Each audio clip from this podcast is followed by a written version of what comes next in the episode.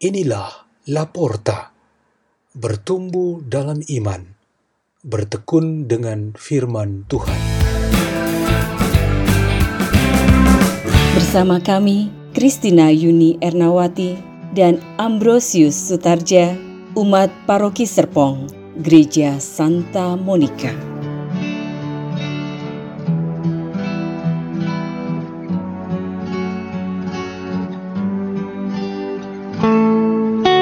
Bacaan dan Renungan Sabda Tuhan Hari Senin Pekan Advent pertama 30 November 2020 Pesta Santo Andreas Rasul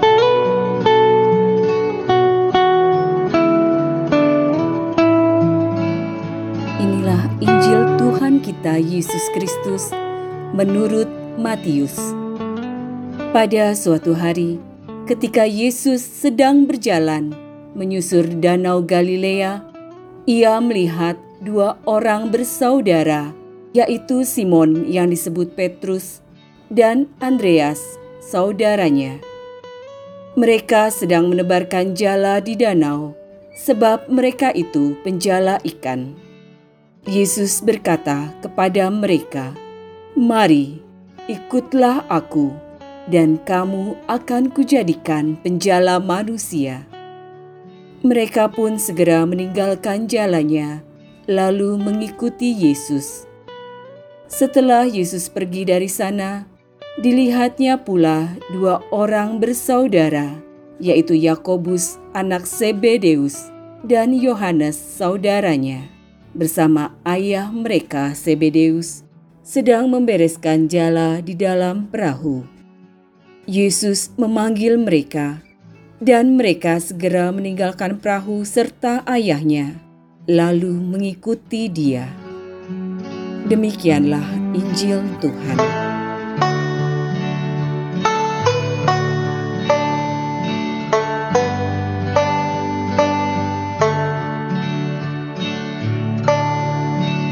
Renungan kita pada hari ini bertema dikecualikan namun terpilih.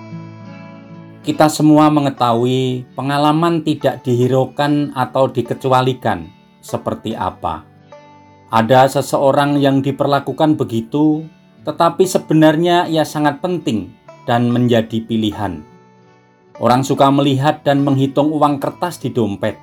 Uang logam di dalam tas tidak dipikirkan sama sekali pada saat membayar sesuatu yang hanya dengan koin, ia baru sadar kalau uang logam itu penting. Banyak orang bekerja di belakang layar. Mereka tidak tampak, tidak tampil, bahkan tidak pergi ke sana dan ke sini. Tetapi peran mereka sangat penting. Tanpa mereka, urusan pekerjaan dan proses berjalannya suatu dinamika tidak berlangsung dengan baik. Santo Andreas salah satu dari 12 rasul Yesus yang pestanya kita rayakan pada hari ini adalah contoh bagi kita. Ia yang membawa saudaranya Petrus untuk bertemu dengan Yesus pada waktu pemanggilan para rasul yang pertama. Selanjutnya Andreas tidak lagi tampil dominan.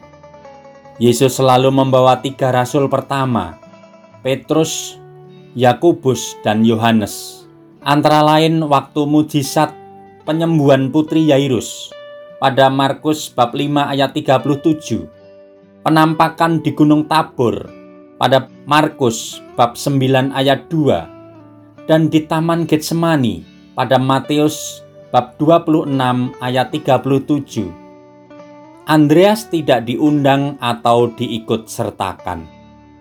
Pengalaman kita menjadi terkecuali banyak sekali Bagaimana rasanya menjadi urutan ketiga dari dua yang terpilih? Atau dalam antrean, Anda ada di nomor empat dari tiga yang dibutuhkan? Atau Anda berusaha sekuat tenaga, tapi hanya sampai pada nomor lima dari empat posisi yang tersedia? Reaksi kita pada umumnya ialah marah, kecewa, sakit hati, bahkan dendam. Tetapi Rasul Andreas menanggapi itu dengan imannya, yaitu tetap mengikuti Yesus sampai akhir. Ia tetap tinggalkan keluarga dan pekerjaannya sebagai nelayan, supaya meneruskan panggilannya menjadi rasul dan penginjil Yesus Kristus. Ia tanggapi pengalaman menjadi terkecuali itu dengan kasih.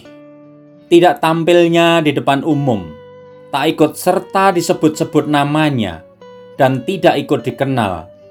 Itu ia penuhi dengan datang membawa Yesus Kristus kepada setiap orang. Jika Anda mengalami tidak diperhitungkan, tidak diingat, tidak diundang, tidak dihiraukan, berbagilah pengalaman itu dengan Yesus Kristus, karena sejak lahir hingga wafatnya ia alami dihina, ditinggalkan, ditolak, dan sampai puncaknya dihukum mati. Tanggapi pengalaman itu dengan kasih, yaitu bersama Kristus untuk berbagi kasih kepada orang lain, bahkan kepada mereka yang membuatmu sedih dan menderita.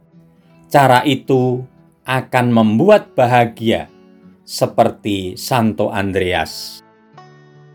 Marilah kita berdoa. Dalam nama Bapa dan Putra dan Roh Kudus. Amin.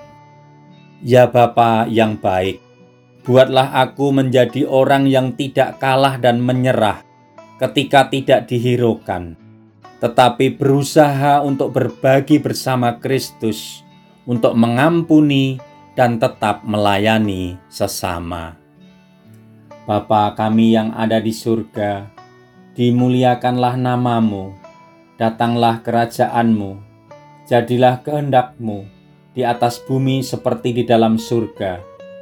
Berilah kami rejeki pada hari ini, dan ampunilah kesalahan kami, seperti kami pun mengampuni yang bersalah kepada kami. Dan janganlah masukkan kami ke dalam pencobaan, tetapi bebaskanlah kami dari yang jahat. Dalam nama Bapa dan Putra dan Roh Kudus. Amin. La porta, la porta. la porta.